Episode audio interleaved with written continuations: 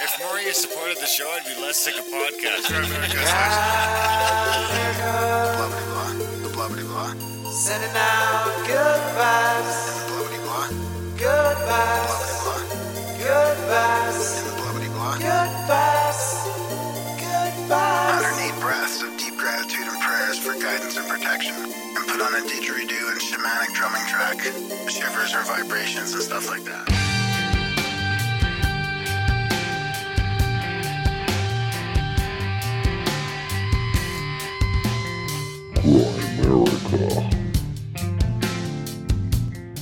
To a certain point, there will be no repercussions if you do say, hey, raise my hand. I need to take a knee because I'm stressed. I'm tired. I need to step back for a second, get myself together. Right, right. Okay, guys, welcome back to the Grimerica Show. We are going to be chatting with Courtney Kittrell a little bit later about her book, Unapologetically Favored, and leadership and failure and all sorts of fun stuff like that. Uh, before we get there, though, we're going to have a nice little intro here. And uh, we got everybody's favorite cod- podcaster, everybody's favorite interviewer, uh, uh, Unapologetically Graham Dunlop. How's it going, buddy? I'm pretty good. Unapologetically. blah. Yeah, good. How you doing? unapologetically Graham. Good. Cold as fuck.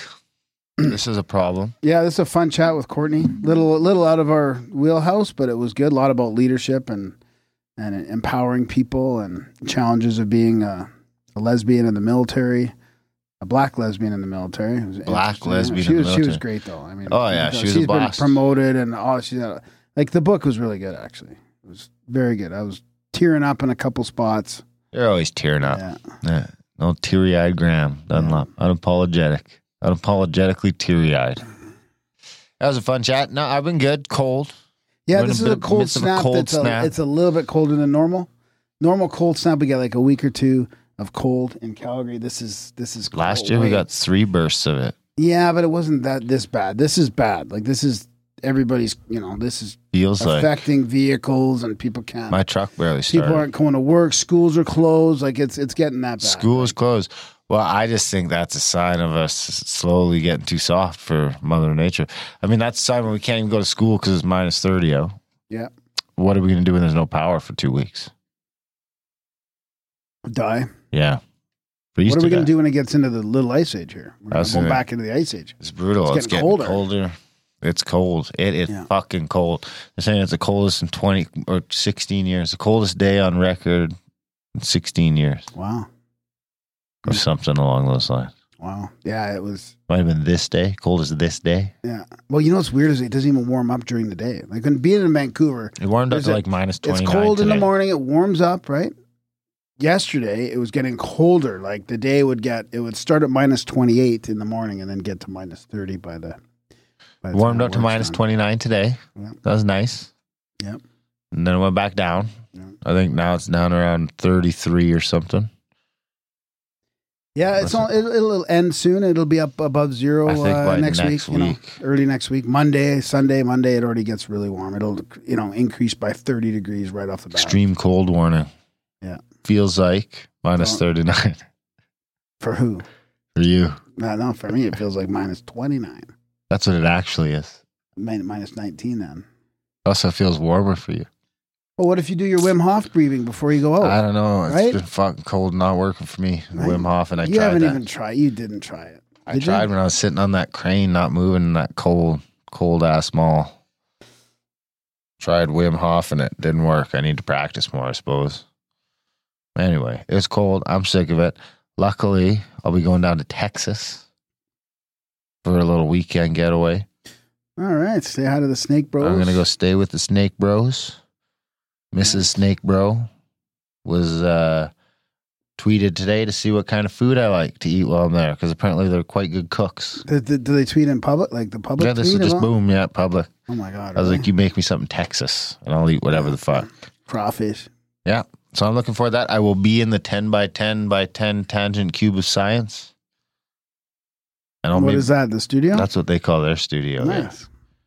So it'll be a little Grimerica on the road. Oh, we're in the igloo. You're gonna be from the igloo to the. Yeah, I think it's going to be like a science? 60 degree temperature swing. Celsius. What's 60 Celsius in Fahrenheit would be like? 90. Or no? the No, other it'd be way like around. 150. Like a 150 degree Fahrenheit temperature swing. No, you're off. Something's wrong. What's like a rough calculation is times Yeah, I know. Times two plus thirty-two, right? Or something, mhm, right? so 6120 called 100 plus 30, so it's like 132 degree temperature swing. No, it can't be though, dude. You're, you're you're not doing it properly because you can't just say sixty degrees and then do that multiply. Hey Siri, what's 60 degrees no, it's not Celsius six- and Fahrenheit? No, that's not the way you do it. 60 degrees Celsius is 140 degrees Yeah, Fahrenheit. but that's not the temperature swing. It doesn't even get to 140. You can't do it that way. That it's not temperature 140 swing. and it's not 100. And, No, it's going to be like It's not that 100 in today, Texas. It was from minus 40 to plus 22.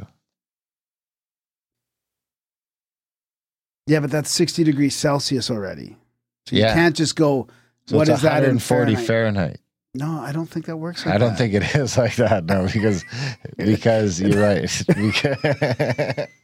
Because you okay? You having a heart I'm attack? having a. I'm dizzy. I I have my uh, CPR. So should we get a defib in here? Do we have to? Could I get sued if you had a heart attack because the business doesn't have a defib? I don't think so. I just burned this fucker down anyway and disappeared in the night. Go to the Snake Bros. Yeah. Arrive in Texas a week early. uh, what was I checking? The Fahrenheit and Celsius thing. You're way, way. Well, 22 is is basically 73. We'll call it 73. So what's minus It's minus like 40, is minus 40. Yeah. So So it's 110. no, it's 40. Uh, I don't know. I guess it's just, it's just too much. What what is the temperature in off the. Celsius there? Plus 22, 22. Okay, 22. Yeah. Yeah. To minus 37 or 40 or whatever the fuck it Yeah. is here. Feels like, because we're not counting the feels Yeah. like. No, you can't count that. Can't count that. Everybody counts it now, though. It's not fair. Well, yeah, everyone counts it because it's a thing. You say it's not a thing. Everyone else It's a says- thing. It's just a subjective thing. Tell Wim Hof it feels like minus 39 out there. He'll laugh in your face. He doesn't even feel the cold. Did you see the meme that's like, it's Wim Hof, and he's like, uh, Chuck Norris? Never heard of him. Yeah, I like that. anyway, what do you got? Well, what were you? What was the jingle about? Is that a new jingle? Or? No, that's just the regular old jet. Are you going old, to the chats or something? that's the old? Leopardy jingle. Oh, that's right. Let's go to. I'm playing with a new jingle board. This is the first time using it. It was like seventy bucks. Okay, let's go with. I don't have a. What was I gonna do? I was gonna do. uh A chat thing, or we have a PO box. We have a gift from the PO box to open. I've got a new segment to talk about. a new I'm gonna segment. kick it off. Yep. We don't have any jingles yet for it, but we're open to receiving some. Must be it's pretty pretty easy to make a jingle for this segment. You think so? Yeah. Have you ever made a jingle? Uh, nope. All right, let's start with this. Get out a pen and paper and write this down. Or a pencil. Why don't you send some physical mail to the Grimerica Show? At P.O. Box 16033. Next line. Uh-huh. 100-815, comma, 17th Avenue, SW. Next line. Uh-huh. Calgary, Alberta. Next line. Uh-huh. Canada. Next line. Uh-huh. T2T space 5H7. That's the P.O. box. Why don't you send Darren some dirty socks? Cause he's got a dirty sock fetish. So I'll start with this. Okay. I have the note from the uh, send him some gold? the nice batch of Morrissey. I was sent from our buddy Dave B. out on Vancouver Island. Dear Grimerica, loved the show. Loved the Dick Con episode. Started microdosing for PTSD thanks to you guys. Just a quick shout out to the Chippewa and Ojibwe of Northern Ontario. Of course, yours truly Nice. is one of said Ojibwe from North Northern Ontario. Pow! And I have been enjoying some of that lovely Morrissey sativa. What do we got here? This is from uh, Meltwater Pulse 1B. Dear Darren and Graham, I am pleased to have finally gotten off my ass to support the show. Please find and close some Chinese poetry for Graham and some not very valuable gold. For Darren, a book of fables to share with his kids, some ganja that I grew myself. Oh, nice. And a pair of quite new wool blend socks. Also, there are some treasures from the Pacific Ocean to clutter up the studio and some really tasty 1971 live Grateful Dead. As I don't use banks, I am sending you cash instead of supporting online. The skrill is in the card with the California poppy. You should have you should find 108 bucks, 100 in American Fetty that you can use for gas at CAC, and eight old Soviet yes, and eight old Soviet rubles in honor of the boys in the chats who called me a commie because I am from California. you know what? I just finished reading the brothers Karamazov or whatever. Kam- Karamazov. Kar- Karamazov, where they're talking about rubles all the time. So I love the fact that we'll have some rubles in here. Um, I hope this is sufficient for black budget access and my name in green on the Discord. You got it, buddy. Good time to get in the black budget too. F word just finished in there. Manifestos in there. wow. Yeah. Good. Thanks for all the hard work and love that you put into the show. I hope that one day enough of us will support for you to quit your day jobs and research, entertain, slash educate us full time. Good vibes from Redwood Country. Meltwater Pulse 1B. All right, let's ba- pile into our bag of goodies. And just so you know, I do have a, Oh. uh, I do have a, uh, a follow up to the synchro I read from the chats as well.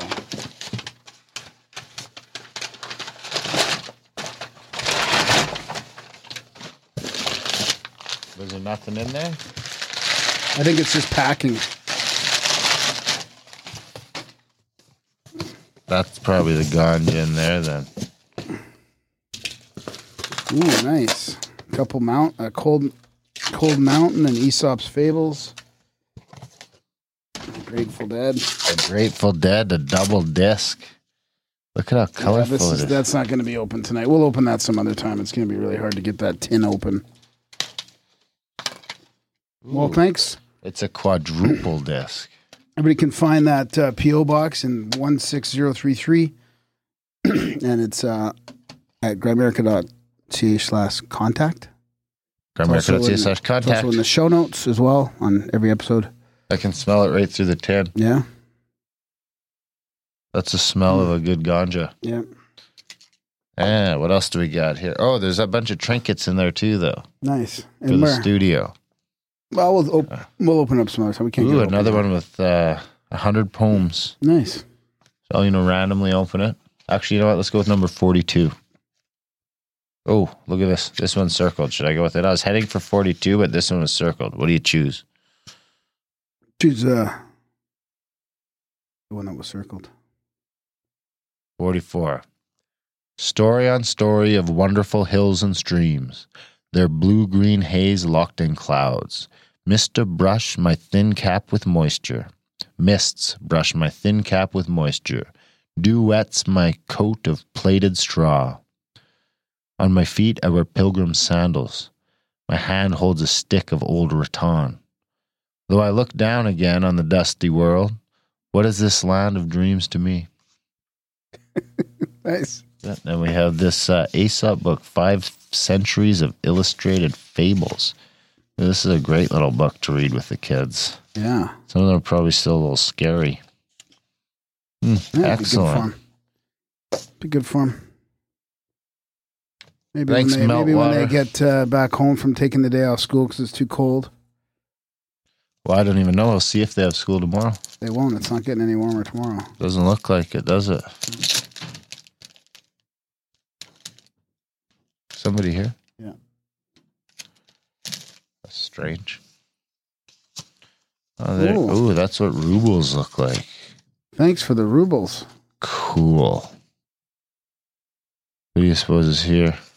Michael? 1961. That's cool nice. shit. Thanks. A greenback? Is that what you call that? Anyway, thank you very much, sirs. We love it. Uh, we'll, we'll display the trinkets proudly. Uh, what do you want to go to next? I, got want to read do the synchro jingle because I want to just do a little um, sequel, part two to this one from the chats.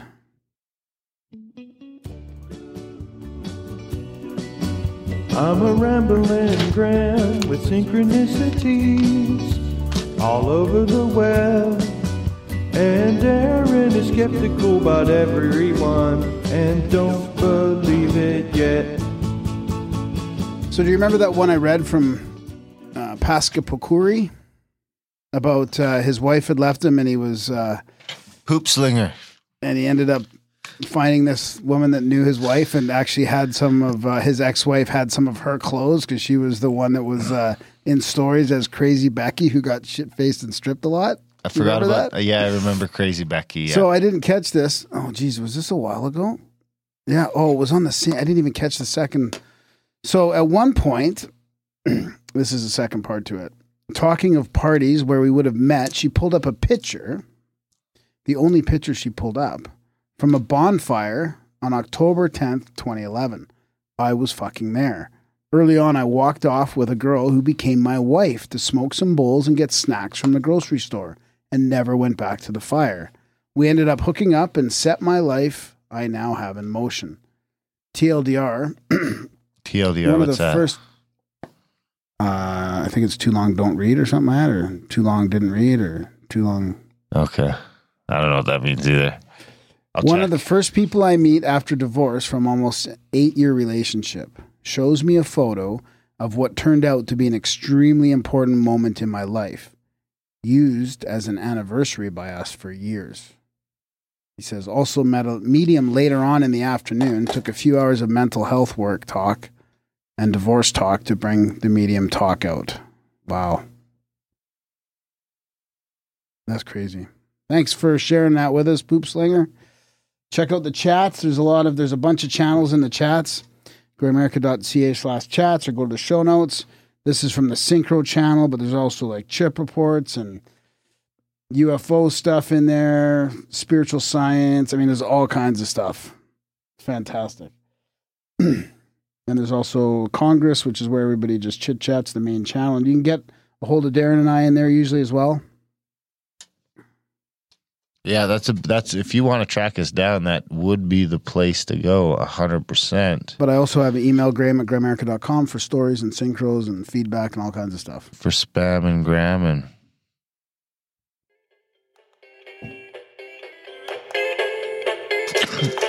Stop on by, stop on by, stop on by, stop on by, stop on by, stop on by. Head on over to the Grimerica Jets.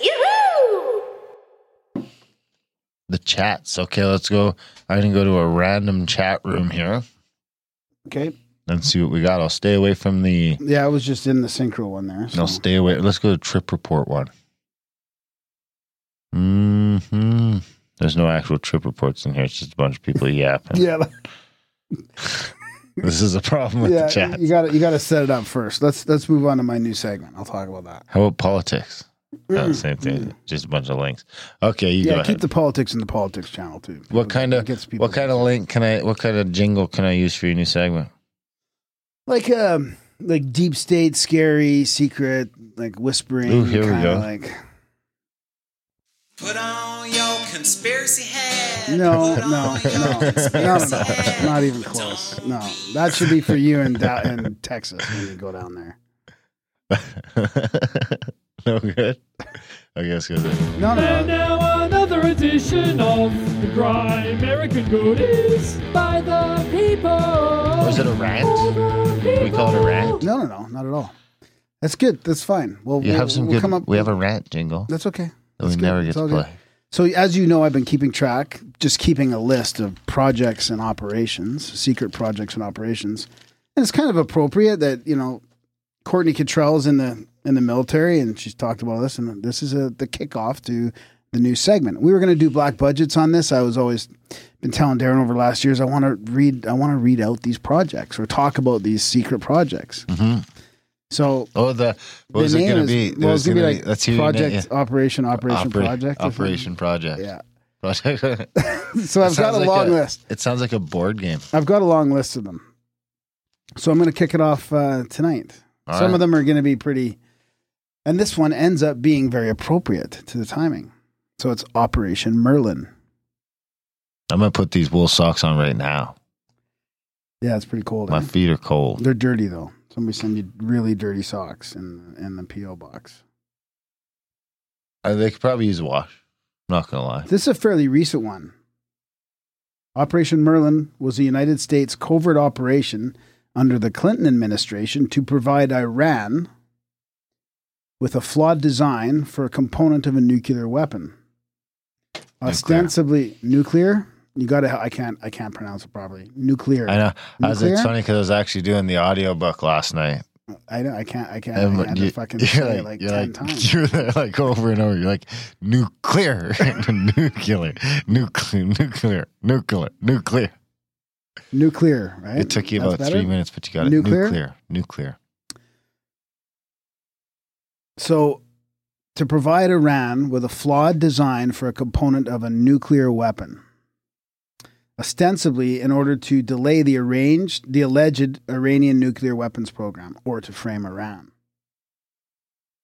In his book State of War, author and intelligence correspondent for the New York Times, James Risen, relates that the CIA chose a defected Russian nuclear scientist to provide deliberately flawed nuclear warhead blueprints to Iran Iranian officials in February 2000. According to the CIA documents, the search for a suitable Russian emigre with an engineering background in nuclear physics and production began in September 96. The Russian emigre selected was the first contacted by the CIA in August 94. After receiving a monthly salary of 5000 US plus travel expenses in 97 and 98, which was raised to 6000 in 99, the weapon component selected was based on the Russian TBA 480 fire set. That's a high voltage automatic block, which was modified in an attempt to make it fatally flawed. The CIA estimated the T- TBA fi- 480 fire set, which had been developed at Arzamas 16, was 20 years more advanced than anything required to get a first generation nuclear weapon operational. After the delivery of the designs to Iran on March 3, 2000, the CIA extended the employment of the Russian emigre to at least March 2003, with the intention of co- conveying the flawed plans to another country suspected of interest in developing nuclear weapons. Anyways, uh, Risen wrote this book that President Clinton had approved the operation that Bush administration later endorsed the plan. Earlier publications of details of Operation Merlin by the New York Times in 2003 was prevented by the intervention of National Security Advisor Condoleezza Rice with the New York Times. So the backfire portion of this, Operation Merlin backfired when the CIA's Russian contact messenger noticed flaws in the schematics and told the Iranian nuclear scientist. Instead of crippling Iran's nuclear program, the book alleges Operation Merlin may have accelerated it by providing useful information. Once the flaws were identified, the plans could be compared with other sources, such as those presumed to have been provided by the Iranians by A.Q. Khan. Huh. AQ Oh, Khan. wow. In late 2010, indictment of a former CIA officer. In, in, in late 2010, former CIA officer Jeffrey Alexander Sterling was indicted for allegedly being the source of some of the information in Risen's book and was convicted of espionage in January 2015. Espionage. Yeah. he was convicted and sentenced to three and a half years in prison. Wow, there you have it. So There that's you the have first uh, first one, Operation Merlin. Fairly recent one. Operation Merlin, Squirrel and Merlin. There you have it. Let's go with uh, hmm, what do we got?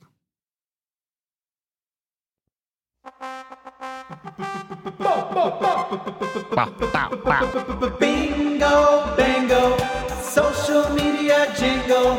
Don't forget to rate, comment, and or subscribe to the Grime America Newsletter.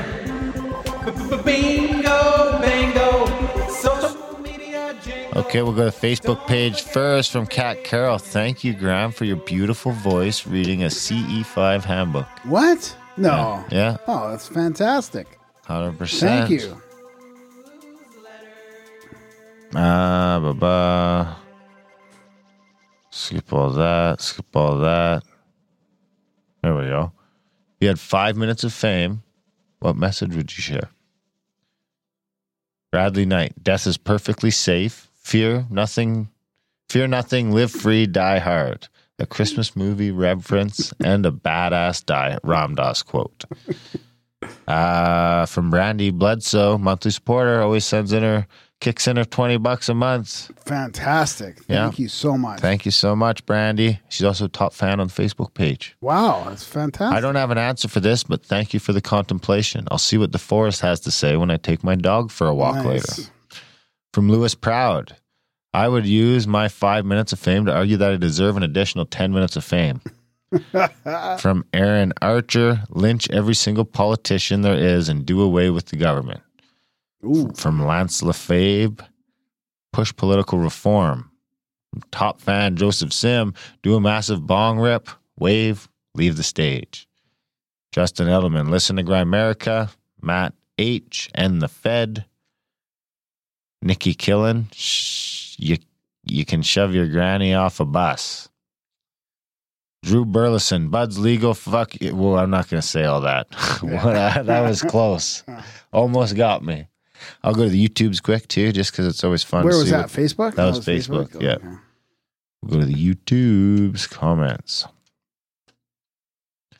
Ah, fascinating talk with Michael Freely. I admire you. Thanks. Uh, number 139.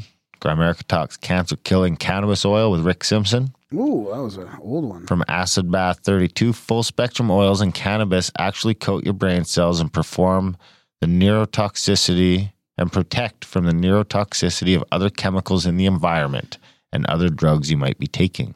Wow. Uh, on Joseph Early on Chris Knowles. I absolutely love Chris Knowles and have bought his new book, but I'm con- consistently a little baffled by his friendships with people like Gordon White, who we're also friends with.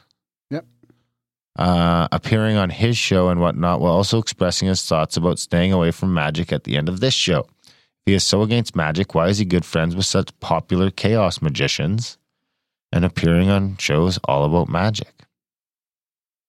Well, because he's talking about his personal practice. He can talk about it, and he, I'm sure he's super interested about it. He's very knowledgeable about it. Right? There's a difference between that and sitting down and performing or practicing. Right? Yeah, true. We'll go to the vaccine debate show, which is still popping off every once in a while. I'm surprised that's still around, actually.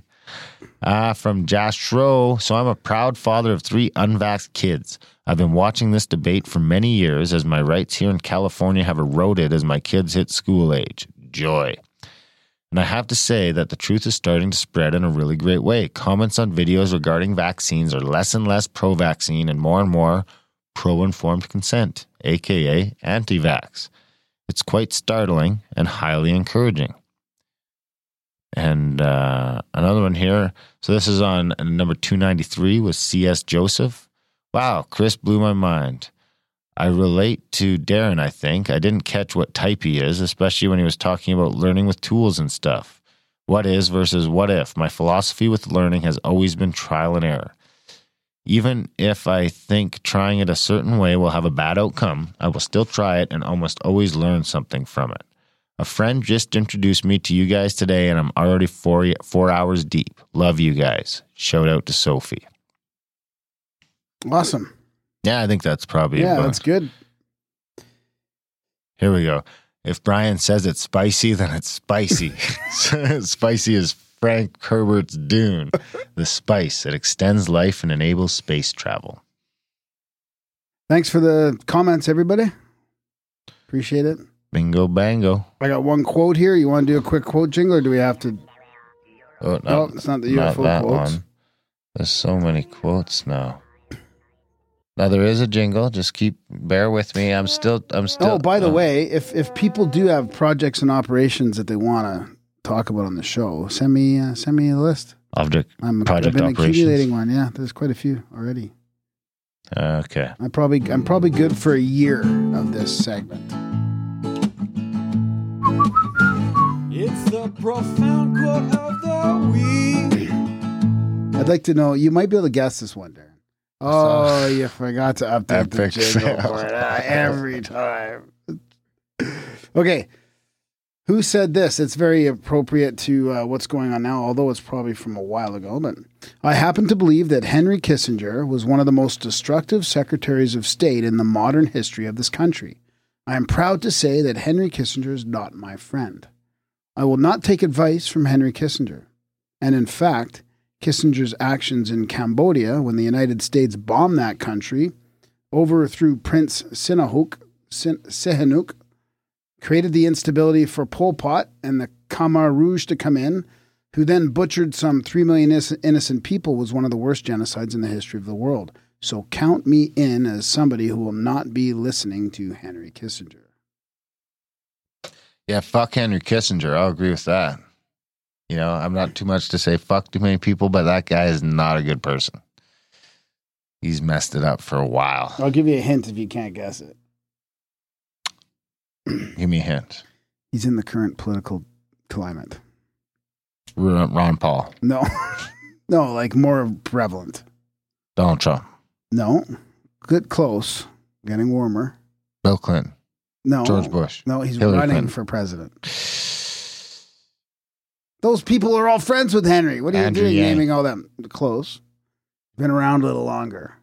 Bernie Sanders. yeah. Thanks, buddy. Are you gonna wear this flower bandana? No, thanks.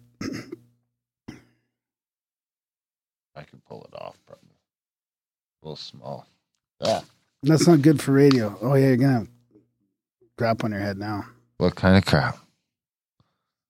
Whatever was that in was, that, yeah. whatever meltwater poisoned us with. He's like, "Fuck you, alt right bastards." Nobody's all right around here, Darren. No, I like this little rock. All right, we should end this thing I mean, because it's not good radio. Just looking at If things. that's so- not a evidence for molten something. or something, you know. Okay. Uh, well, we got to get bagged for money.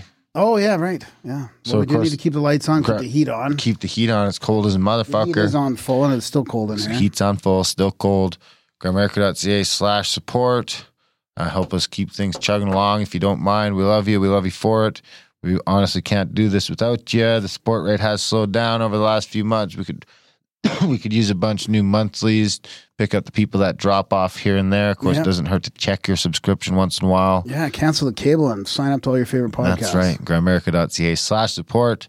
If you can today, when you can, do a one time donation. Sign up for a monthly on Stripe, Patreon, or PayPal, and we will love you for it. Of course, you get access to the Black Budget, which has got uh, a couple books that we narrated in there. Um, F word, understanding the F word, American Very fascism yeah. is a great word. Dave, Dave McGowan's book, which will be on sale on Audible right away as well. I sent all that over to her last week. Awesome. We've also got um, what was the one I did that you just did again? Uh, the Manifesto, the Unabomber Manifesto, Industrial Society and its Future. Of course, it's in the Black Budget in four episodes, and there's a bunch of other stuff in there as well. Uh, looks like we'll be dumping some more content in there right away. So sign up. You get access to that Black Budget. You get some special colors in the chats. Grimerica.ca slash chats to get over there today. Grimerica.ca slash support to support the show. Of course, contact at thecabin.com. As I record this today, we did have someone back out of a a uh, pullout spot for four hundred and fifty dollars. That is available right now for the David Matheson event. Uh, it's up for resale for the David Matheson event in April 16th to 19th, which we are circling around now and get ready to pull the trigger on. It's going to be a fantastic time. And there is only 10 spots left for the event in September, September 21st to 26th, which is contact at thecabin.com slash Carlson. If you go to contact at thecabin.com, you'll see the link for the Scablands up in the top right yeah, corner. there's events or something like Yeah. that, or yeah. So So Check head over to out. there. There's 10 spots left. As I record this, I don't expect them to last more than a couple weeks. Interest is high. That event will be sold out, and uh, it doesn't look like we have the ability to add any more events. So hammer that home while you can. Grimerica.ca slash support. Contact at thecabin.com. All that beautiful stuff. Really, you do need to uh, sign up for monthly if you are getting some value from the show. We're creeping up. We're like two episodes away from 400 episodes for free. Oh, we might do a call-in 400 show, like, interviews just for with free. us, right? Yeah. Well, I want to make sure before I start announcing that, I just want to make sure that that phone's working. Okay. Yep. Yep. So by next next week, I'll be, we'll be able to re- announce that, start announcing that. I'll make sure that works. We'll be good to go. So that's not a total train wreck like the Fandango turned out to be. Mind you, we No, could no, do it it on fun. speaker more handily and when it's just us and we don't have people on Skype. Yeah. That third thing is what I have to figure out, which I think I have the power to do. Now that we got your phone with the jack in it, we'll try that out. We have 400 shows in the back catalog, 400 interviews, all for free. Uh, maybe you found a little value in those. If you did, maybe it's worth, uh, you know, the thousand hours or more that each of us have committed just recording to make all that available. And that doesn't include all the behind the scenes hours that it takes to make all this shit happen. Grimerica.ca slash support. If you're finding some value in the show, send a little value back our way. Speaking of value, we got a fantastic chat here with Courtney Kittrell coming up. You got anything else? That's about it. Thanks everybody for listening. Yeah, thanks for listening. Thanks for supporting. We love you guys. Stay warm wherever you're at. Enjoy the chat.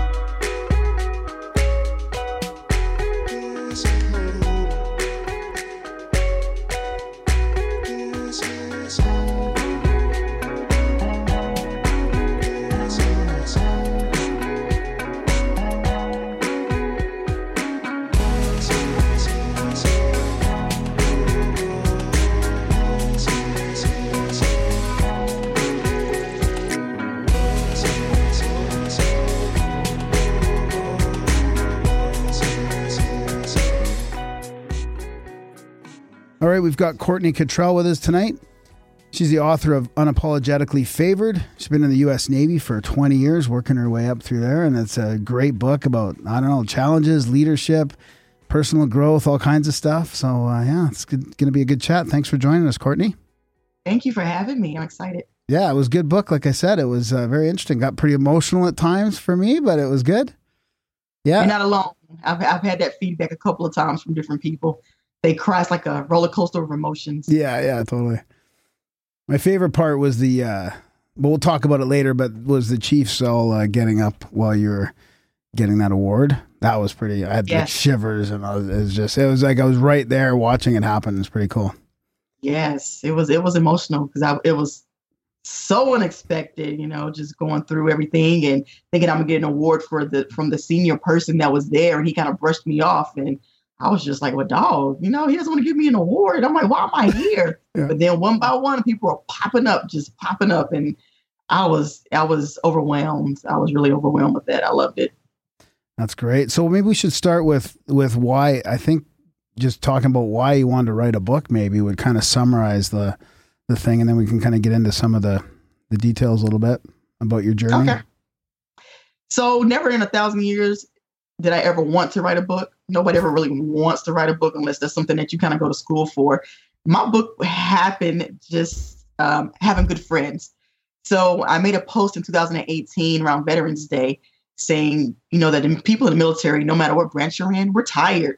Tired missing deployment or missing birthdays and graduations and weddings and funerals and, you know, kids growing up and selling anniversaries with your spouses, whatever we're tired the political game that people kind of use us for it, it gets very frustrating because people believe everything they hear and see about the military when they don't really understand what goes on behind closed doors or what goes on behind the uniform. So originally i wanted short stories from military service members no matter what branch about a, a personal struggle that they went through that they endured and how they were able to overcome that and still continue on serving with you know and try not to let that affect them and i also wanted to have short stories from the spouses because a lot of the times the spouses get left behind that we forget that they go from a two parent household to a one parent household, having three, four, five, and in some cases even 10 children. They're trying to maintain a schedule, maintain a career, maintain the home and the bills and everything. And sometimes the, the spouses get for, forgotten. So I made this post and I put it on Facebook. It was extra long. Didn't think anybody was going to really read this extra long post. You know, sometimes you see it, you're like, and I'm not reading this, and you scroll by. But people actually took time to read it and they reached out to me and Messenger and just said, you know, you're saying everything that I'm going through, or you said everything that I'm feeling right now. I thought it was me. I thought I, I was the only one, and I was scared to speak on it. Thank you for speaking on it. Thank you for saying something. And I had a friend of mine, Missy Ferguson, she emailed me and she said, Courtney, you need to write a book. I said, girl, I am not writing a book. That is not my thing. No. But one by one, other people started saying the same thing. And I said, you know what? Maybe they see something in me I don't see in myself. I said, I'm going to do it. I reached out to the service members. Everybody had a story for me. Everybody wanted to email me something. It's been a year and some change. I have not received those stories yet. I'm still waiting. so I said, I'm going to write a story about myself and my personal struggles. I'm going to be transparent and I'm going to share myself with the world. And that is how my book actually came to be written. Nice. Well, it's that's actually in the vein of what you do throughout or what you learn to do throughout the book is accept that that kind of challenge instead of resisting it or whatever and looking at hey is this an opportunity that i'm not realizing and just the way you said that there maybe there's something in me that i don't see i think you, I, I read yeah i read that you that struggle throughout the book yes and, and and a lot of people go through that but we're so quick to just say no we're we're we push back we get defensive we put up our defense mechanisms and we don't realize that if more than one person comes to you and says, Hey, I see this one particular thing in you. Right. I think you can do it. Trust them because people do not invest in any in in anything that they feel they would not get a return on. Yeah. So if you're getting that feedback, trust them. Nobody has anything to gain by leading you down the wrong path in life. Yeah, that's a good point.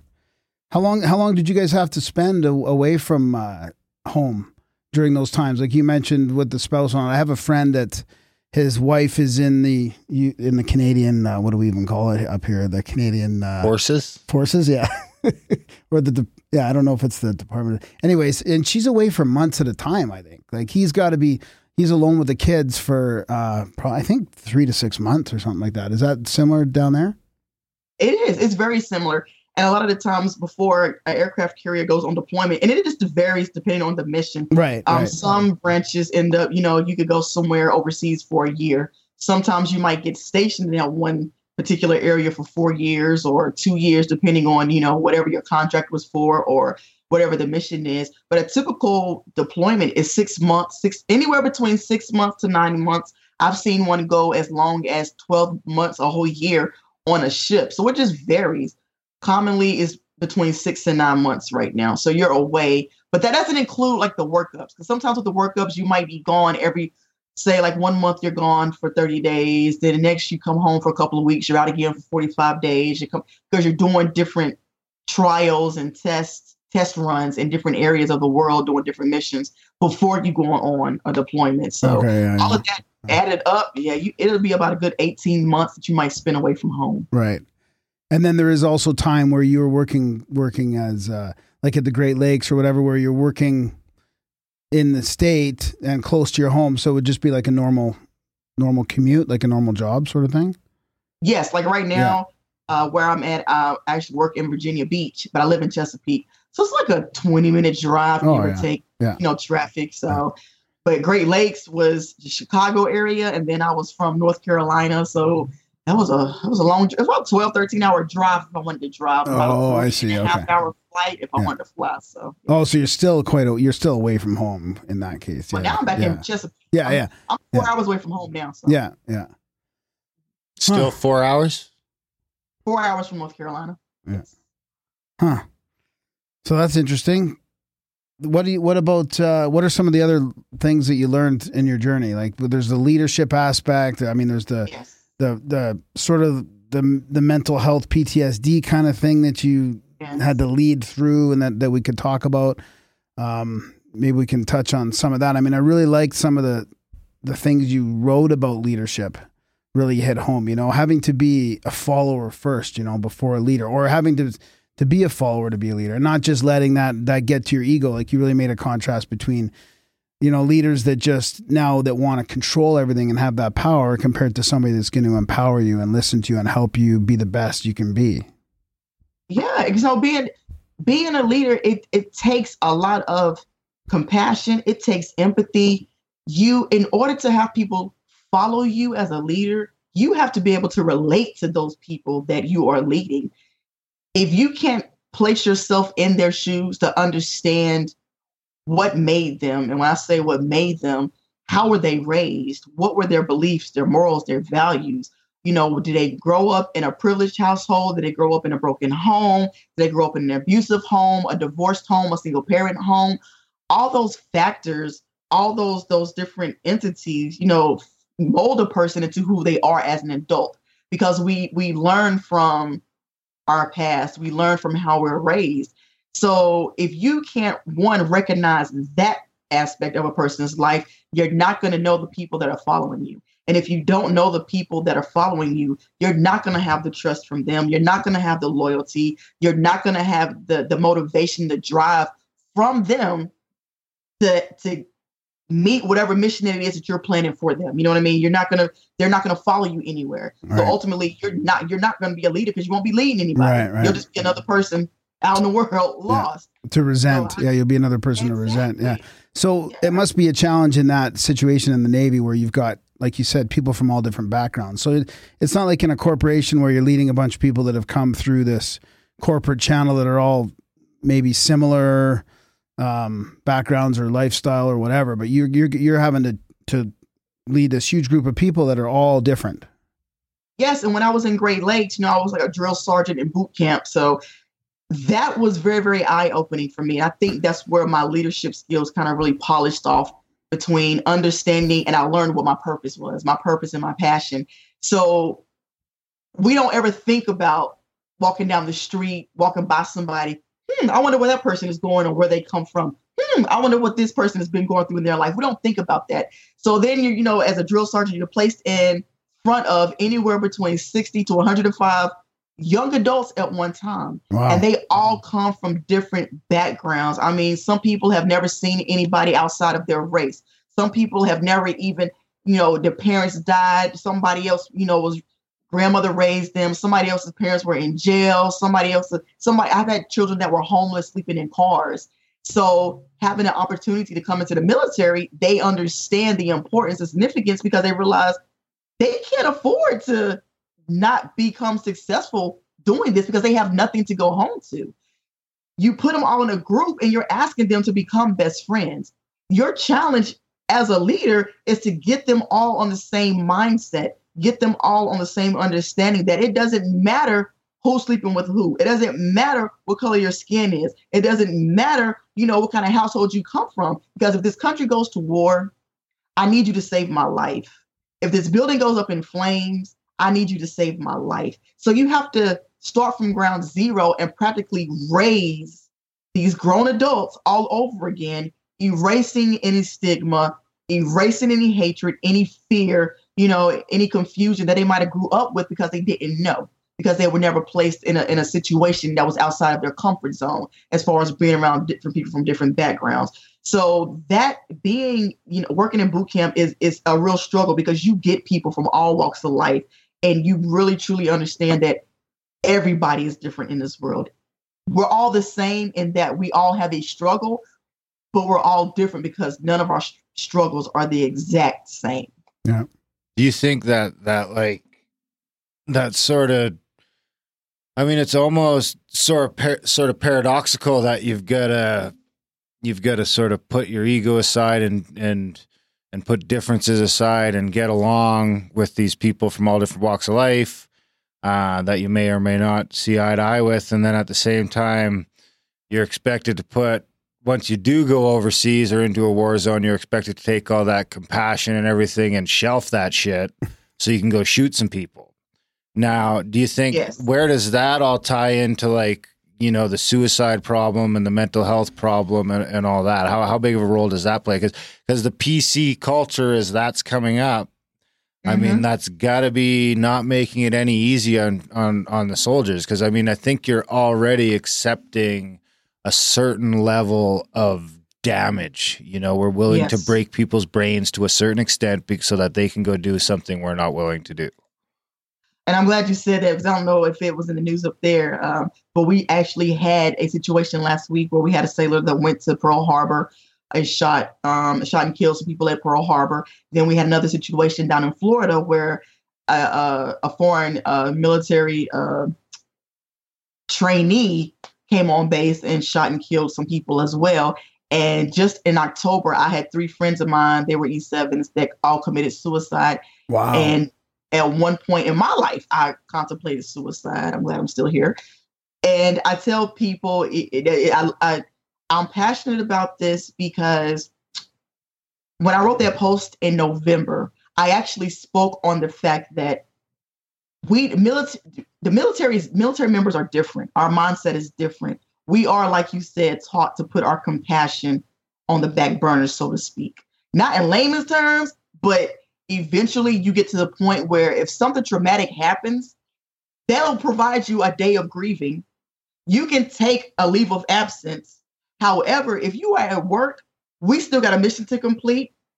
Wipe your face off. Let's go. We got to go. So after a while, that becomes muscle memory. So anything that in normal society, in civilian world, that would affect you and make you emotional, you learn how to say, you know what? Let me wipe my tears. It's okay, and you keep going.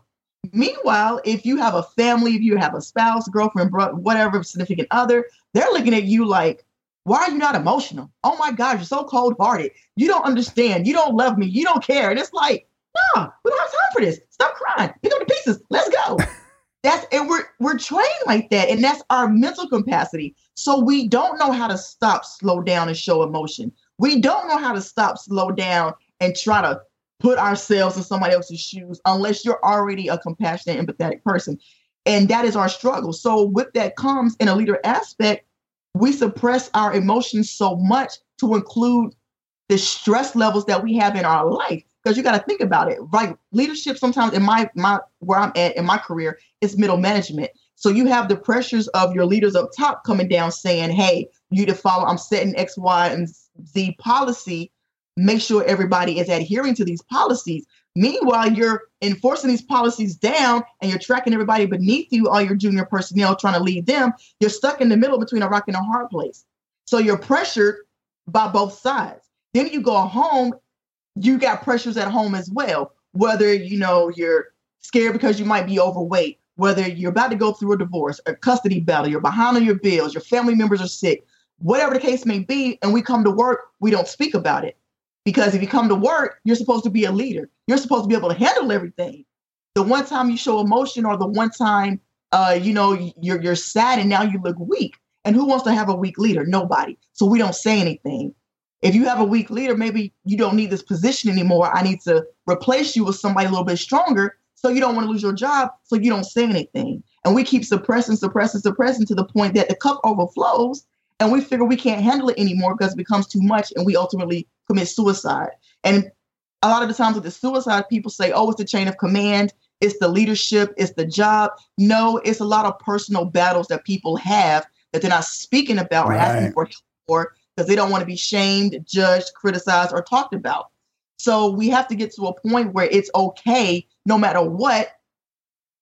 To a certain point, there will be no repercussions if you do say, "Hey, raise my hand. I need to take a knee because I'm stressed. I'm tired. I need to step back for a second, get myself together." Right, right. Yeah, that's a good point. Well, you could we could use that as a culture. We, Yeah. let alone in the military. It just seems like it's just like cramming all the crazy mm. demands. And, but it seems like it's exaggerated. In the yeah, well, yeah, that's what I'm because, saying. you It's know, like fucking just hyper exaggerating and an already increasing so. cultural So problem. you you help people through that personally, but is there something that you you guys have not a policy necessarily, but is there something that you do as a organization to help people through that? Yes. So the military has they have wonderful resources. They're free. We have doctors, psychologists, um, psychiatrists. We have everything available to us. The issue is it's not enough. Right. There's not enough. So the backlog becomes ginormous, waiting Wow. for an appointment, trying to get an appointment. on top of that, when you are that backlog, and no and, and I'm setting myself aside from the military, now I'm putting on my civilian thought process here. If I'm a civilian, this is this is coming from Courtney Kittrell, my opinion. If I'm a civilian and I am backlogged with, say, I got 20 appointments on a month, I don't know how many to really have. I'm just guesstimating. If I'm becoming way down, I'm just trying to get you in and get you out, get you in and get you out, get you in and get you right, out. right, right. I'm not really paying attention to what you're really going, what's going on in your life. I'm not really putting myself in your shoes to understand where you're coming from. And again, if you can't relate to what I'm saying, all you're gonna do is give me some medication and say, okay, here's your medicine. Let it put you to sleep at night to stop making you think, so your mind to relax and go on about your life. But that's not helping me with my problem. You're putting a band-aid over it and it's not working, you know, and, and it's and it's sad. But we have a lot of resources, suicide hotlines, counseling sessions. We have a lot of things. But again, it's a personal choice if somebody really wants to go and get that help. And a lot of times they're not because of the shame and being talked about and all that stuff. So they just, I don't want to burden nobody. Let me keep it to myself. You know what? I'm just gonna take myself out. I can't do it no more. So it seems like a a cultural challenge in there that to keep everything bottled in or whatever. Is there anything you do personally with your groups or that p- other people do to sort of subtly and stealthily allow people to open up? Well, I know when I see people at work and, and my they can't stand me when I do this. I'm like "M- mom at Yeah. work. Yeah. So if I see somebody walking through the, the hallways and I know they're not themselves, I pay attention to people. And I have this thing where it's like I can I, I say I can feel your energy. I can feel when you're off. I know when something's wrong. Yeah. And so I will literally like come up to somebody and just go, What's wrong with you? And they'll look at me and they're like, I'm fine. I'm like, No, you're not. And they're like, Oh my God, how do you know? And so I'll pull them, I'll pull them aside and and what's going on? Are you good? And I'll talk to them. And I don't, if they don't want to open up, I don't push. Because a lot of times when you're pushing people to open up, you're pushing them closed. Yeah. So I'll let, I'll just say, hey, you know what? I don't think that you're the only one that has been through anything in life. And I'll share a story with them. Uh, if it relates to whatever they're going through or what I think they might be going through, I'll share a story of my own with them to let them know that I'm transparent. I have nothing to hide. We're all human, and it's not just you going through things. We all have situations. Yeah. So I talking to them um, for myself. If they need to take a day off, okay, let me know you need a personal day. I'd rather you take a personal day than come to work and do something crazy. Yeah. so yeah. if they need a day off, I'll give them a day off too. So What do you attribute that to? Intuition? Like I it does. so. It does seem a little supernatural the way you. I mean, you you talk about one story in your book where you, you know, you sense something in somebody and you were right. and yes, Yeah. and I just Yeah. and that can I share the story? Yeah, sure, sure. Absolutely. Yeah. So uh, April of this year, well, actually the whole situation. oh, yeah, that was quite recent, right? Yeah, yeah. yeah. It was April. It was just Wow. this year, a couple of months back. Wow. and, and it, the situation really began in February of this year, dealing with um, a young man. Uh, he was infatuated with a young girl at work, and I'm the only female uh, E7 or E7 above there. So I they normally come to me for all the female is- issues, and they asked me for my help with the situation. So I talked to the female, and she told me that you know the, the, the guy was pretty much infatuated with her. She didn't want nothing to do with him. He didn't understand the word no, whatever the case may be. So I actually had a counseling session with this young man, and I was trying to figure out what was going on with him. It was myself and two other uh, people that were in leadership roles, and they were speaking to him, and it was my first time really talking to him. But it was just something about him. It, I don't know if it was his body language, if it was his attitude, but he really didn't have an attitude. He was a very quiet, soft-spoken young man. But when they stopped to to get my input, the only thing I could tell him was, "I don't. It's something about you that I don't like." I don't like you. I said, it's nothing personal. I don't know why. I said, but there is something about you that you have going on and you have not dealt with that you have brought with you to the military. And he only been in for maybe a year. But it was just something about this guy that just he he was it was off. He was off. His, his vibe was off with me. And I let it be known. So the young man, he started crying and he said, Well, I want to I want to speak to my chief. His chief who was in the room said, you know, I've offered you to come and speak to me, but you haven't. Okay, we'll talk. So I told his chief, I said, Cole, you need to talk to him. I said, I don't know what's wrong with this guy. Talk to him, follow up, figure out what's going on with him, just help him. He needs help. To this day, don't know what was bothering him. I never went back to ask him. I just knew something was wrong with him. So fast forward, he's still pursuing this young lady. Uh, we tried to get him out of the command so that we were in, sent him away temporarily while we try to figure out how to handle the situation. While that was going on, he got a, a, a driving under the influence while a driving while intoxicated ticket. He got, you know, a um, it was like a, a while or I forgot what it is, like when they just start getting out of hand when they get drunk and do- just crazy. Drunk and Disorderly. Yeah. There you go, drunk and disorderly um, conduct. So he had that. he had a couple of things that was stacked up on him, and to him, nothing was his fault. It was always somebody else's fault. It was the young female's fault, you know. And it just, it was like this guy, something's wrong with him. So we give him, a, we give him a chance, and ultimately, it came down to April the, on Friday, April the fifth. Driving into work, I received a phone call from one of the sailors at work. She was frantic, and she said, "We have an active shooter. Whatever you do, do not pull into the parking lot."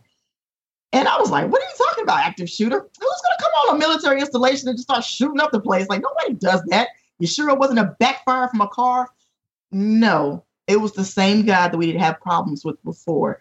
And my my first reaction, the only reaction I had, I asked, I said, where is the young lady that he was with? And she said, I don't know. I saw her on the ground. And that's all she could tell me. Hmm. And my heart sunk. I think I stopped breathing. I called my wife at work. She's trying to calm me down. By this time, my phone is just lighting up with just phone calls from everybody, including all the way out in California. What's going on? What's going on? They, the young man decided that morning, you know, he had had enough. We were getting ready to cross him out of the Navy. So he came to work that morning. He waited for this young girl to, to, to pull up to work in her car. He got in her car with with the the the gun. She l- pushed her in the passenger seat. She looked down and she saw it. She had enough sense to say, "Oh my God, what in the world?" Saw the door was unlocked and she jumped out of the car. When she did that, he jumped out as well. Chased her through the parking lot and speaking to her, she said, "I didn't want to go through the gate to come into work because if I did, he probably would have shot and killed somebody." She said, "I just took one. I just I, I didn't want him to hurt nobody Oh, else. I wow. just rather been the one to get shot." And he shot her three times. The only Three reason why times. Wow. three times. The only reason why she survived was because he put a tourniquet on her leg and told her, I don't want to kill you. I just want to make you feel the pain that you have caused me. So by the time military police show up, base police show up, he's shooting his weapon up in the air.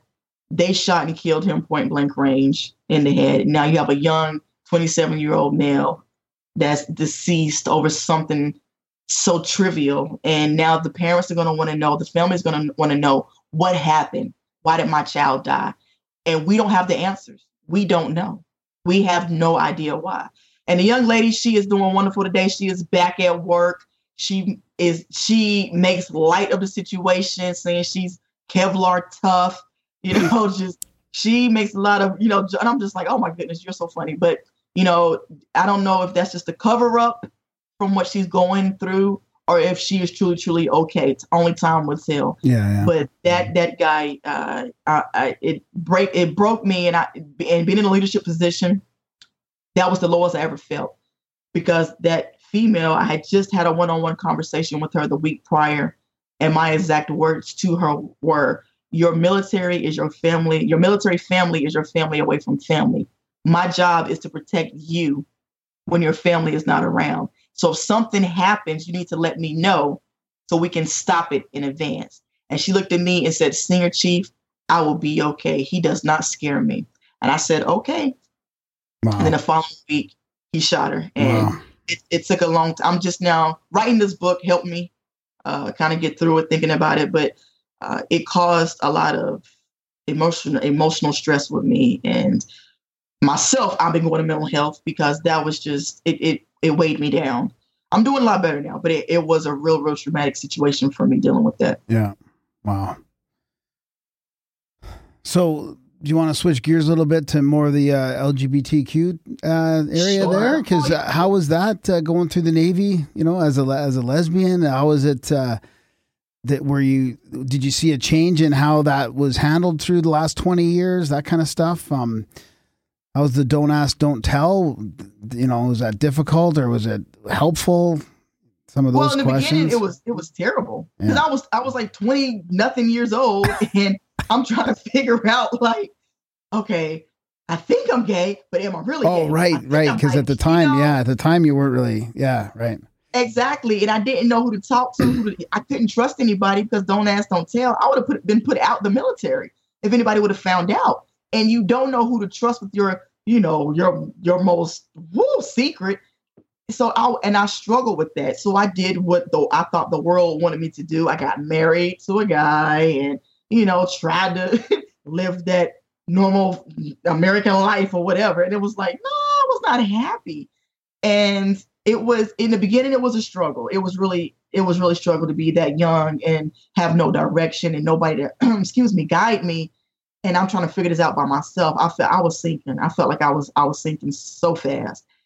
And i you know five years i spent with this one guy and I and i wasted his time. I wasted his life. He could, that was five years. He could have been with somebody that was truly in love with him.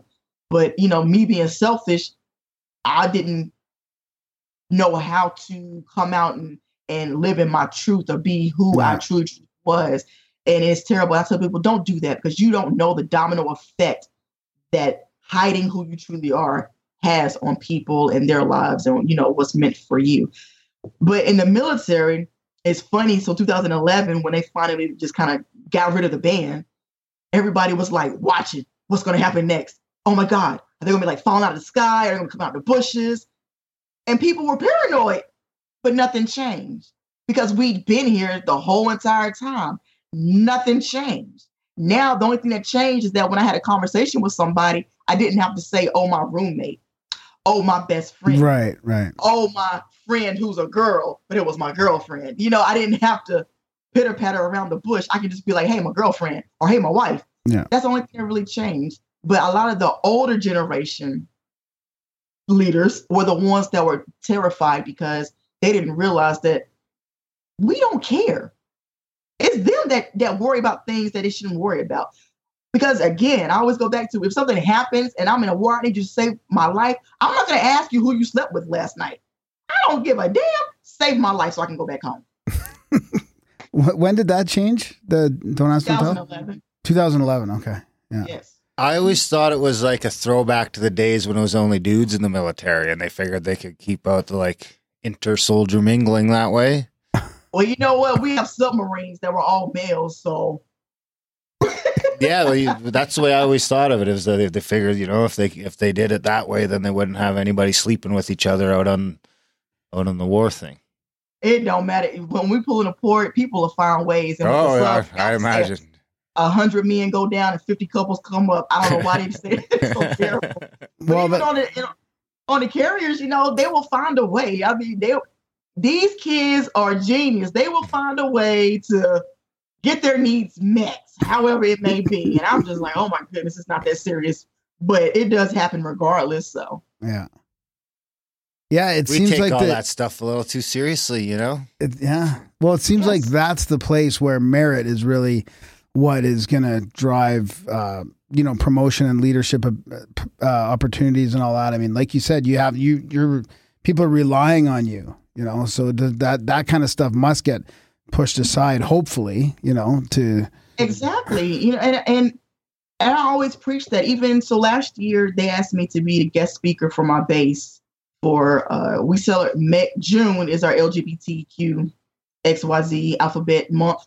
Um, and they asked me to be the guest speaker, and I and I put that in my speech. I said, you know, we need to stop worrying about what other people are always doing. That's what throws us off. We cannot be on top of our game, on top of you know success in our life, because we're so focused and we we give our energy to things that don't matter to us. And I always tell people, you know, you cursed a minute ago. Somebody used this language, forgive me. But um, I always tell people, you know, what somebody else eats does not make you shit. So why are you always consumed with what they have going on? And you know, and I tell you, if you're when you're in the swim lane and you're swimming and you are not focused on what lies ahead of you, the wall that you have to touch to turn around and come back to the finish line. Because if you're not paying attention to what you have going on in your life and you're focused on the person that's next to you, you're going to slow down and everybody around you is going to win and you're trying to figure out why. Stop worrying about other people. Focus on you, do what you have to do for you. That's all life is. But we spend too much time on the negative, too much energy on stuff that doesn't matter instead of worrying about the things that mm. do matter and things that will make us successful in life. Yep. Yeah, I remember that other you, you people, wrapped yeah. that up at the end of your book nicely with that. That was it was great. It's like stuck. We're stuck in this weird spot where we need to. We got to worry about what they're eating because that's the only way we can make sure we're sure that we're doing the right thing. We're doing the same thing everybody else is. I don't want to do what everybody else is doing. No, me I'm not neither. the right things. There was some other kind of why I went to the military. So I go back home and I'm like, everybody's doing the same thing. I'm glad I got out of that, that situation. there was some other great lessons uh, like leading or you know opportunities through failure i think which were a really important part for me reading your book you know like using failures and not not letting that get you down but but coming through it maybe you can touch on that a little bit and using that as an opportunity i mean that seemed like a pretty important part of your journey Yes. So I, you know, I tell people that uh, how you handle failure, how you handle a stressful situation, a lot of the times defines your character, so to speak. You could either let it drag you down and prove to people, you know, what a lot of people will probably say, oh, you know, we knew you weren't built for this. You're not good at this. Oh, you're just like, you're just what I thought you were going to be, nothing, whatever. Or you can take that, use it as a lesson and a stepping stone to get ahead. So when I was in Great Lakes and I failed my physical fitness test, that set me back because I was going, oh my goodness, I'd have been like a perfect 4.0 this whole entire time. This one hiccup, this one hiccup, and I'm this cannot be real. But I couldn't blame nobody but myself. You know, I'm, I'm feeding my face like nobody's force feeding me. It's me. So I had to be like, okay, Courtney, you get your crap together. And it was, I was, it was more of a self disappointment than anything else that kind of that that saddened me. I was like, I was disappointed in myself. How did I get myself to this point?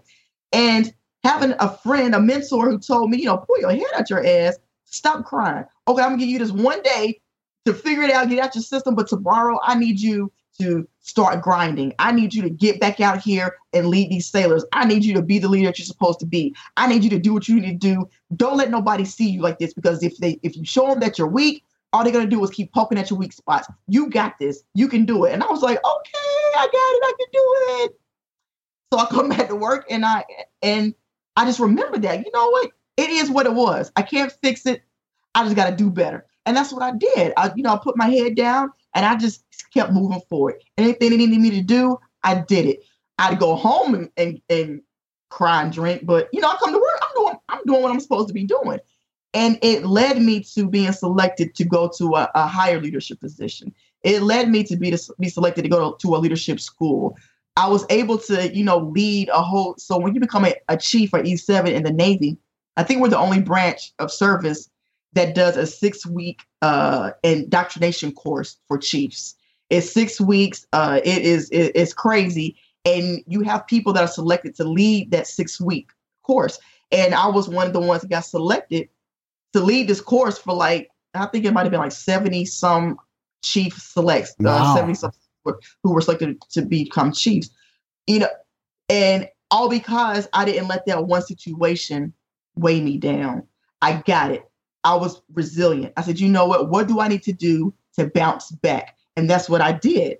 I had to bounce back. You know, I it you you can't let it weigh you down. And I was able to to adapt and overcome from that. So how do you walk that line? Because a lot of people would go into that and they can take that personal disappointment and sort of transfer that into a personal shame and now they're Or not good somebody. enough and now they're not loving themselves. Yeah, it's or blaming other yeah, people most i mean of the time that'll Yes. transition into shame or blame. My fucking girlfriend's cooking me these fucking cheesy dogs and that's her fault or you know or it's my fault and I'm shaming myself for that and that's not helping me either because you need that self-love to really you know get the best out of yourself in my You gotta- opinion.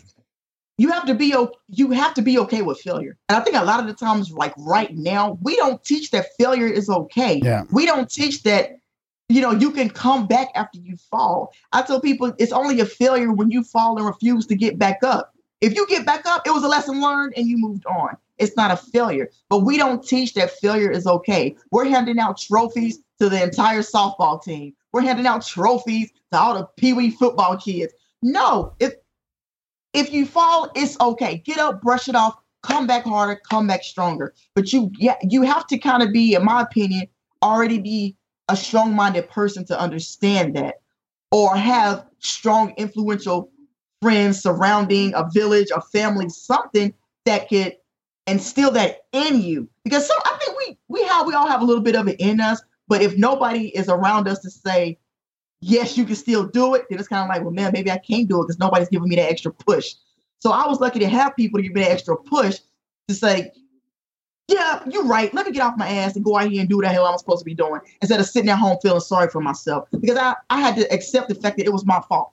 If you don't ever accept the fact it's your fault, nobody made you, you woke up consciously every day and made decisions in your life to do whatever it was that made you fail, you know, you then you're never gonna be that person to say, okay, I gotta get myself together. You will blame everybody else for your for your downfall. That's a good way to look at it. Is looking at it as a fault instead of a limitation. Yes, it is not a limitation. Yeah, it's just a, a step you got to get over. You got to take another run at it because it's like all the successful people have failed at a bunch of shit over and over. You know, no one just nails it the first time. Maybe Never, people- you know. Graham nails it the first time. about the Sometimes Starbucks. Yeah, at ball hockey, he nails it every time. but you don't. You know, like people people think success happens overnight. They think that, yeah, like you said, people who are successful they never have a mistake. Yeah, they do. Everybody's human. Everybody's gonna have a mistake, a hiccup at least one time. It's just how you're dealing with it. You know, you don't have to share it with the world. You recognize it, fix it, and move on. You don't have to dwell on it. You don't have to share it on social media to all your friends and everybody, everybody in your business. You know, learn learn the lesson that is in that if there is one in it. You know, try to find out the lesson in it and just and just pick up the pieces and keep moving. You can't, you don't, there's no time for shame. Life is not a practice. This is the real game. You only get one. So every day you spend sulking, every day you spend in the bed, every day you spend being depressed, you know, it's it's moments that you are losing when you can be better in yourself that Yeah. you're not gonna get. And I had I had to realize that. Yeah, that's good. Well, yeah, you could like graduate high school and like get a nice little job managing the local McDonald's, and you might never fail in your life. You just retire at McDonald's. There you go. Just keep moving up the chain and go to the corporate ladder, I guess. So, what can you explain the title and, and how you came to that and what that means at a deeper level? That unapologetically favored. yeah, so unapologetically favored. Again, I was at boot camp. Every boot camp just changed my life. So when I was uh, at boot camp, I had a leader that was he was a good guy. I love this guy to death. Still love him to, to this day. And I people have two different hats. You always have your work hat, then you have your home hat. So as a leader, he he was good, but it was just this one particular moment that's that stuck out with me where we had a African American female who was a leader as well in the Navy, and to to the African American females to see her in this position, we were kind of like enamored. We were like, "Oh wow, look at you doing! You better do that, girl!" You know. So we kind of clung to her, or we were just amazed by her accomplishments. So she attracted a lot of attention, and she came down one day. I'm lucky to be friends with her to this day. I'm lucky to be, you know, a friend of hers. And she came down and did a visit. I had a potluck at my house where a lot of my friends came over. We had girls' night, wine, food, you name it. We got tipsy. We had music. We enjoyed our night. It was a girls' night. So she decided to post pictures on Facebook. I don't I don't post everything on Facebook because I don't think everything should be shared with the world like that. But because of who she was, she posted it on Facebook and everybody saw it. I get to work and the the leader he was upset about it. I forgot something about. it.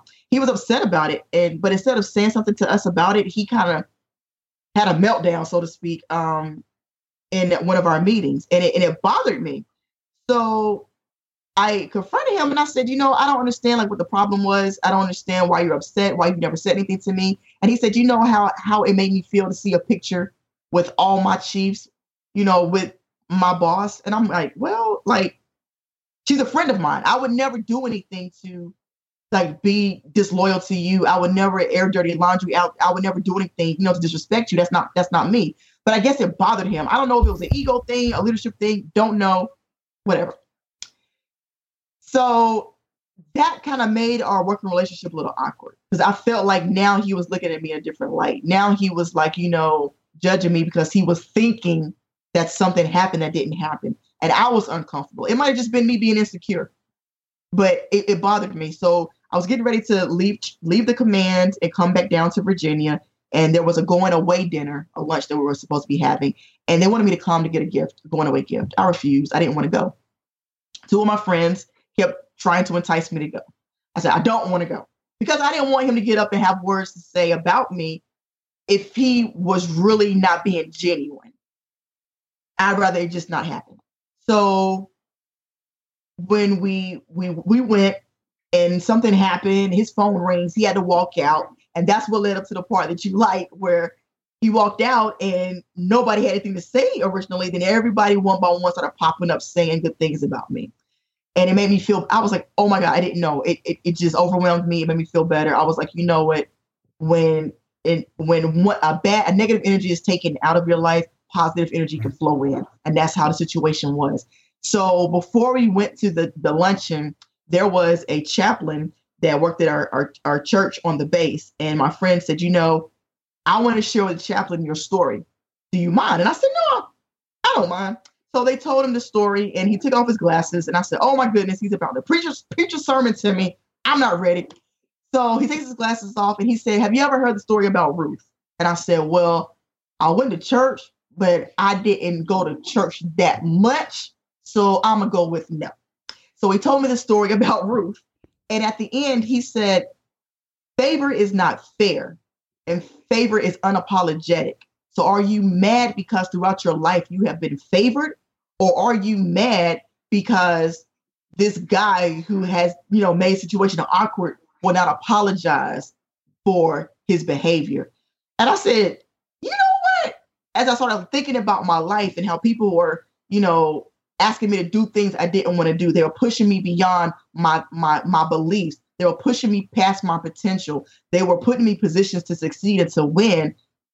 I'm not going to apologize for that because people saw something in me where they were like, you know what, if I invest in you, I know you're going to make it. I'm not going to apologize for the friends that I have made along the way. I'm not going to apologize for being able to, you know, come back after a minor setback. I'm not going to apologize for it. And I'm like, yes, you know what? I am favored.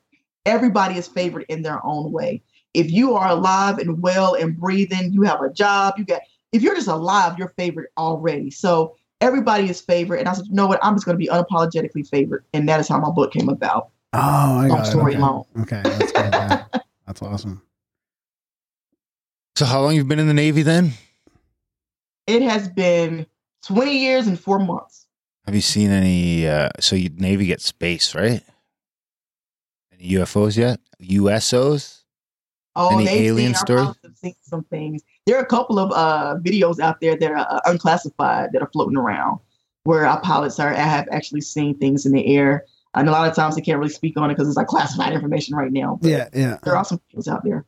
Is there like if you did see something, would you feel comfortable reporting it to your officers? Uh, yes. Yeah, yeah. I want to know, hey, is this the first time? And y'all seen this and didn't tell us? Why?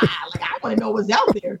Yeah, I have exactly. a thing for my growing up. My brother had a thing for uh, aliens, and it was to the point like he scared himself. Oh. And I would wake up at like one or two o'clock in the morning, and he will be in my bedroom, sleep on the floor. And I'm like, Michael, what are you doing? I think I've seen one. It was gonna. Oh my goodness, he was he was a mess.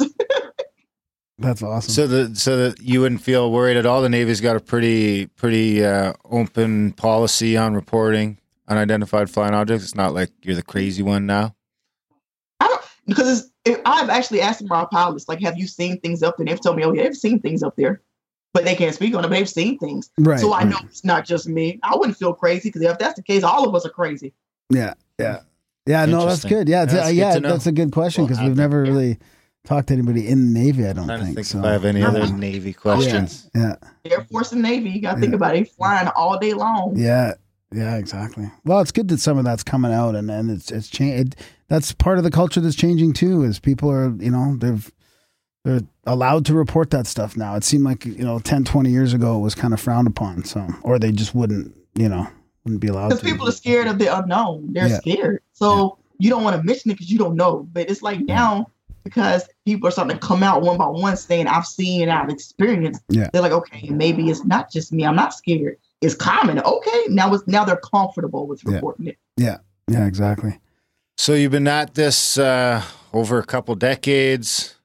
Uh, any how how was the path? Any regrets? Is there anything you did differently? If you could start it all over, I would not change anything. Because if I alter anything, I might not be here talking to y'all right Yeah, now. So yeah.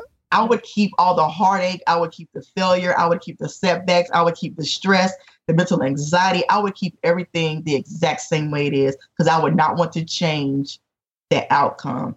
And I made a post one day on my Facebook page, unapologetically favored, that said, be careful sometimes what you ask for because you will really get it. But you might not understand the path Yeah. that you're going to have to go on in order to get whatever it was that you asked for. You might not understand, like, why all of a sudden my house burned down. Well, remember you asked for a brand new house that one time? You might have had to lose everything, but you're going to get a brand new house or a car or a better job. You might have went unemployed for six months to a year, but that was because you were about to get this job that you were asking for. So I was like, you know, I I I wanted to be successful. I wanted to make an impact. I wanted to be a positive influence in people's lives, and I had to go through things in order to have a story to share with other people to influence them and let them know that you too can make it to where I'm at. You too can get over the hump that's placed in front of you in life. Awesome. That's great. The other, the, the one other part I wanted to hear you talk about was being able to let let go of the negative aspects or negative people in your life. You know, there's a reason why uh, they're there, but at some point, it's good to surround yourself by the positive people that are, um, you know, It more- is. Yeah. You know, I, negative energy begets negative energy. You know, even like when you go to work and you walk in an office or you're in an office and your your manager, your boss, a leader, a coworker comes in and they have an attitude, all of a sudden you have an attitude and you don't even know why. They just mess up your whole vibe. They mess up your day. And you're like, why am I so angry? I you don't know why. You know, if somebody comes in in a positive, you know, I'm early in the morning, I'm cheery because I feel like that's how you if you start your day that way, Me you're, too. you're a little bit more relaxed. You know, your your your your day seems to go a little bit better. You know, turn the music up. Let's have fun. It might be five o'clock in the morning, but we're gonna make it through. It's gonna be a good day. That vibe, that energy sets the course. So whatever you surround yourself with, that's how you're gonna you're you're gonna form. That's how you're gonna mold. And I I can't do negative energy. I will cut it off so quick because it's not healthy. You spend so much time having mental anguish over things again that don't matter. If it's not going to matter in five years, why are you spending five minutes on it? Let it go. If it's not going to add to your life, why are you wasting a day worrying about it? Let it go. We, we have to understand that you know neg- negativity is not is not a good thing.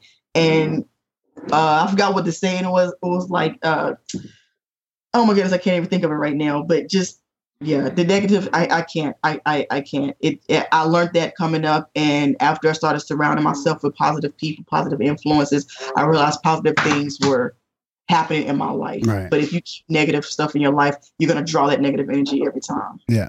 Hundred percent. Yeah, yeah. It's a choice. It's a bigger choice than people think, and it, I mean that's not hundred percent of the time. I always get shit. It's always like, oh yeah, just positive and everything's fine. It's, no, it's not like that. But I'm I'm still saying that ninety five percent of that shit is bullshit. And there's tragedy. There's real tragedy in life. Five percent of that shit is tragedy, and it happens to people, and it sucks. But the other ninety-five percent, because that guy cut you off, or because you're a couple bucks short of this, or you know, I mean, most of the time you can slough that off and still keep smiling. It's like this guy in the morning, you know, you try and get him to watch a funny video, but he's got stuff to do. That's so funny. Uh, But yeah, I can't. I cannot do. You know, misery loves company. That was the Yeah. saying I was trying to think of. Yeah, it's- Only misery loves company. Drama queens create drama. Yeah. I cannot. Whew, yeah, you brain- get sucked in though. It's hard. You get sucked in sometimes. It's, I've been in uh, a you drama know, for- yeah, for a while. yeah. I can't do reality TV shows. That it drives me nuts. And the way that people are addicted to this stuff, I'm like, how, how do you? My wife loves court TV drama. She loves Oh. watching like court TV, and I'm like, what? Like, it's so terrible. Oh, you got to cancel the cable, Courtney. You got to cancel that cable. Yes. Cancel that cable. That's the number one piece of advice I have for everyone. Cancel your cable, and the world will start to be a safer place, a nicer place. Yes. Oh my goodness. I, I, yeah, I feel the same way. Well, we're about. Uh, I guess we about wrap it up there. Yeah, uh, do you by, have? yeah. Do you have? Uh, do you have? Are you on the social medias anywhere? You mentioned the Facebook page a couple times. Do you want to give that out again, or the Twitter and the website URL? It'll all be in the show notes, but most of the people don't check the show notes.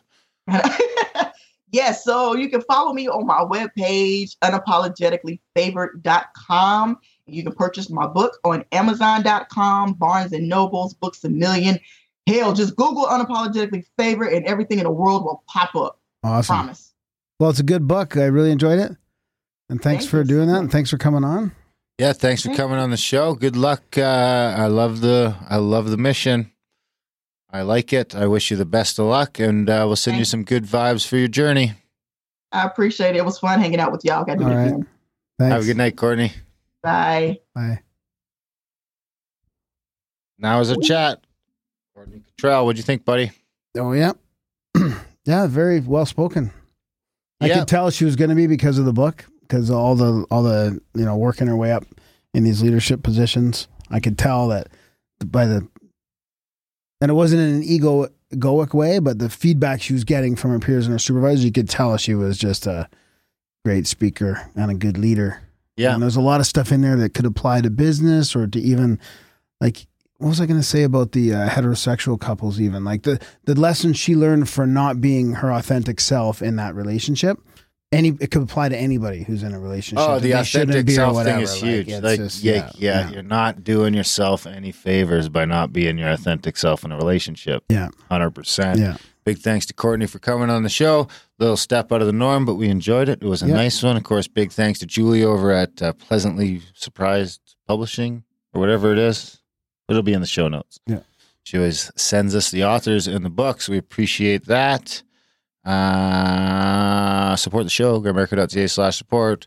We still don't do commercials or corporate overlord bullshit. We just rely on the couple of bucks that a few of you guys find it in your kind hearts to send us. So if you can, grimerica.ca slash support. Head over this week, sign up for a monthly, do a one time donation. It's cold. Uh, Christmas is coming. We just bought a new computer, bunch of stuff we can't afford. Uh, grimerica.ca slash support. Help us get back in the black. Uh, what else? Do all the stuff in the show notes. Review the show, share the show, tell your friends about this motherfucker. email Graham Email Graham, spam Graham, sign people up for the newsletter. Be kind to each other, love one another, spread some good vibes. Thanks for listening, and we will see you next week.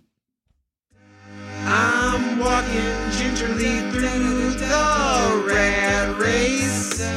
Take a look at the big old smile on my face. Kicking around down by the pool of narcissists. The people are many, they preen themselves. Oh, how they navel gaze.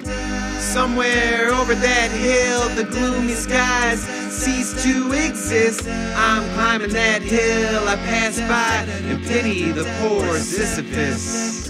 I go into hyperdrive, turn into a beam of light. I'm strolling down a static electric avenue. The people are predictable. They say, Good morning, how do you do? When out of nowhere, a randomly pure angel in the crosswalk bumps into me. And in doing so, knocks all the evil and all the wind out of me. And it's black as tar, ugly as ever, and of no apology. This angelic mama sings heavenly of the truest theology. Together we're a seraphim dream, forever young with no chronology.